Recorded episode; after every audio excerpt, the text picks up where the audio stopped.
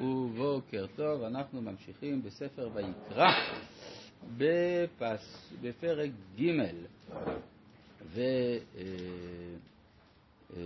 וראינו, הגענו לפסוק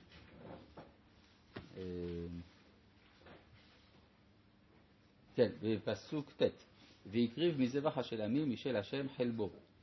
העלייה תמימה לעומת העצה יסירנה ואת החלב המכסה את הקרב ואת כל החלב אשר על הקרב. אז יש כאן איזה חידוש, שזה קורבן שלמים, מן הבקר אדם אוכל כל מה שמותר גם בחולין, והוא מקריב את החלב והדם, שממילא אסורים גם בבהמת חולין, כי זה מיוחד למזבח.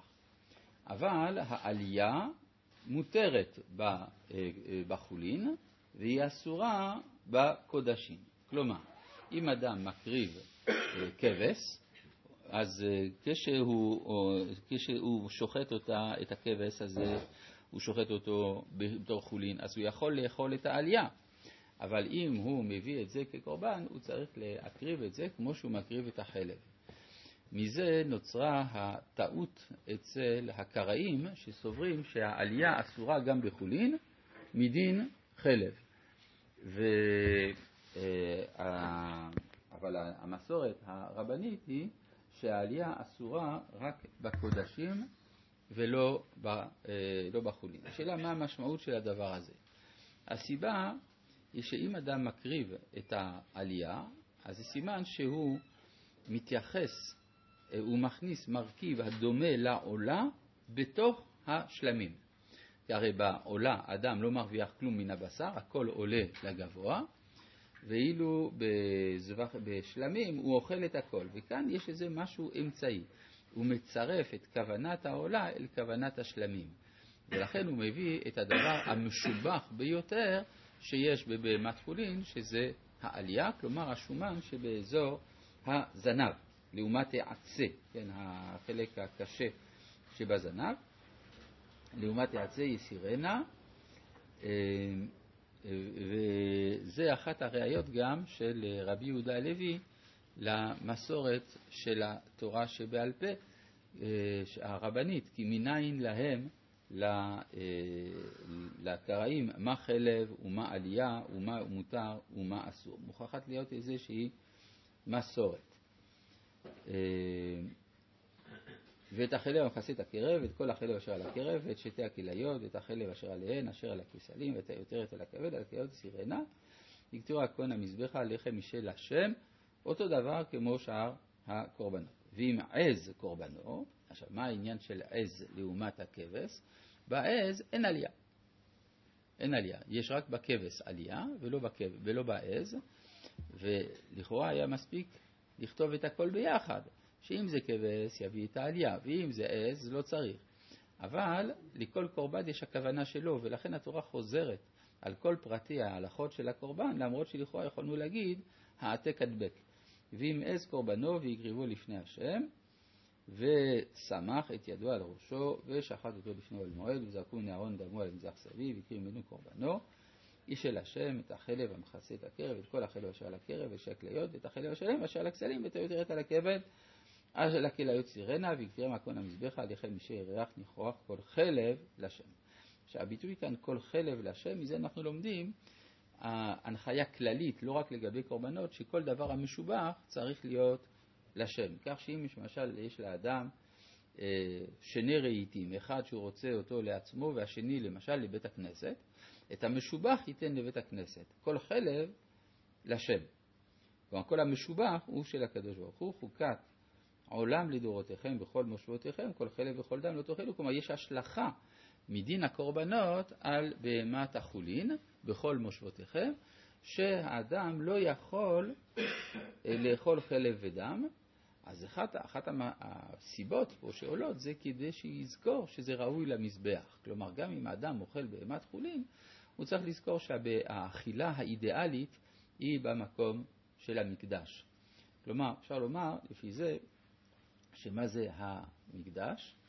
אומר הרב אשכנזי, זה אנשים אה, שלמים, כלומר, אדם שקדוש, שאוכל בקדושה במקום קדוש. כן? זאת אומרת שהכל אידיאלי, ואז יש פיוס בין האדם לבין הטבע. כי הרי באכילה רגילה האדם נמצא במאבק בין היותו בעל צרכים בהמיים של אכילה, הוא צריך לאכול כדי לחיות, לבין העובדה שהוא נברא בצלם אלוהים והוא עילאי, אז מה לו ולענייני החומר? הפיוס בין שני המוקדים האלה נעשה באכילת הקורבנות. מכאן שאכילת הקורבנות היא מרכזית בתורה בתור התיקון של חטא הדם הראשון שחטא באכילה וכדומה מהדברים האלה. ופרק ד' אבל גם בקורבנות לא אוכלים חלב, כאילו. כן, אז זהו, זה, עוד לא הגענו למצב הזה, אז, אז המזבח משתתף איתנו, הוא אוכל את החלב. כן? כלומר, אנחנו עושים חלוקת העבודה, אתה תיקח את החלב, אני אקח את הבשר, הכל בסדר.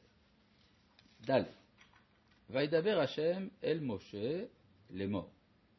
דבר אל בני ישראל לאמור, נפש כי תחטא בשגגה מכל מצוות השם אשר לא תעשנה ועשה מאחת מהנה. כאן אנחנו עוברים לקורבנות חטאת. צריך לשים לב שקורבן חטאת מופיע אחרי העולה והשלמים, העולה, מנחה והשלמים. כלומר, האדם לא מקריב קורבן לכתחילה בשביל לכפר על חטא. החטא הוא מקרי באדם, אומר המהר"ל, המקרה לא יתמיד.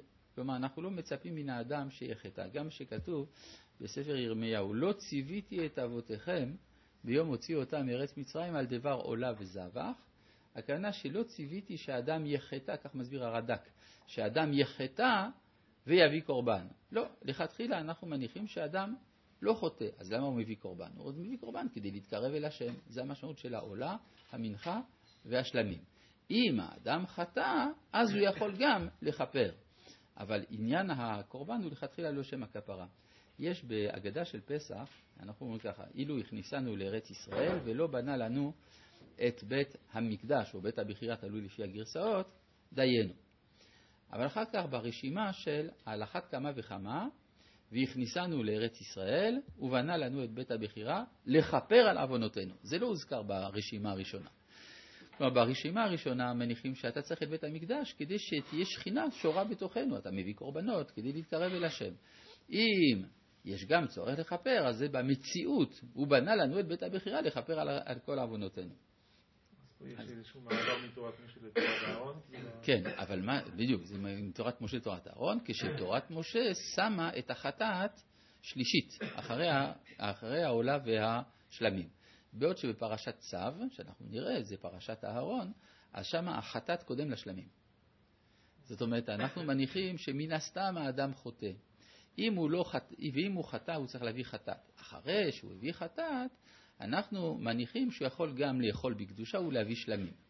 אבל לכתחילה אנחנו מניחים שהאדם אה, לא, כמו כשאדם אומר, אני אוכל בשר וזה עבודה לשם שמיים, אנחנו אומרים, אתה עובד עלינו. לכן קודם כל תביא חטאת. מה שאין כן בתורת משה, שאנחנו מניחים שמלכתחילה האדם ישר, לכן סומכים עליו שהוא יכול להביא שלמים. אבל אם חטא, חטא. בסדר? ואז יש לנו כאן חטאות מכל מיני סוגים, והחטאת משתנה לפי ערכו של החוטא. כן, כלומר, ערכו של החוטא הוא, כי האדם שנמצא למשל בעמדת השפעה, מנהיג המדינה או הכהן, אה, אדם שיש, שעל הפעולות שלו יש השפעה על הכלל, יש יותר חומרה בחטאותיו, ולכן כאן יש לנו אה, פר, וס, פר, אה, פר ושעיר של כהן גדול ושל של כהן המשיח וכו'. טוב, אז בואו נראה, של המלך, בואו נראה. דבר אל בני ישראל לאמור נפש כי תחטא בשגגה מכל מצוות השם אשר לא תעשנה ועשה מאחת מהנה. אם אנחנו לוקחים לפי הפשט, אז יוצא שעל כל מצוות לא תעשה שאדם עבר בשוגג, הוא יצטרך להביא אה, קורבן חטאת. אין ההלכה כך, אלא הכוונה דבר שזדונו כרת. אם זדונו כרת, אז בשוגג הוא מביא חטאת. אבל, לכתחיל, אבל לא בשאר הלא תעשה, שלא צריך אה, על כל דבר להביא קורבן. אז נפש כי תחטא בשגגה מכל מצוות השם אשר לא תעשנה, כלומר מצוות לא תעשה, ועשה מאחת מהן. אם הכהן המשיח יחטא להשמטה. עכשיו מדובר פה על הכהן הגדול. למה הכהן גדול תחילה? כי הוא יותר קרוב אל הקודש. הוא בעצם המולך בכל ענייני המקדש, ולכן החטא שלו הוא בעל משמעות יותר גדולה מכל שאר חטאי האנשים בעלי האחריות באומה.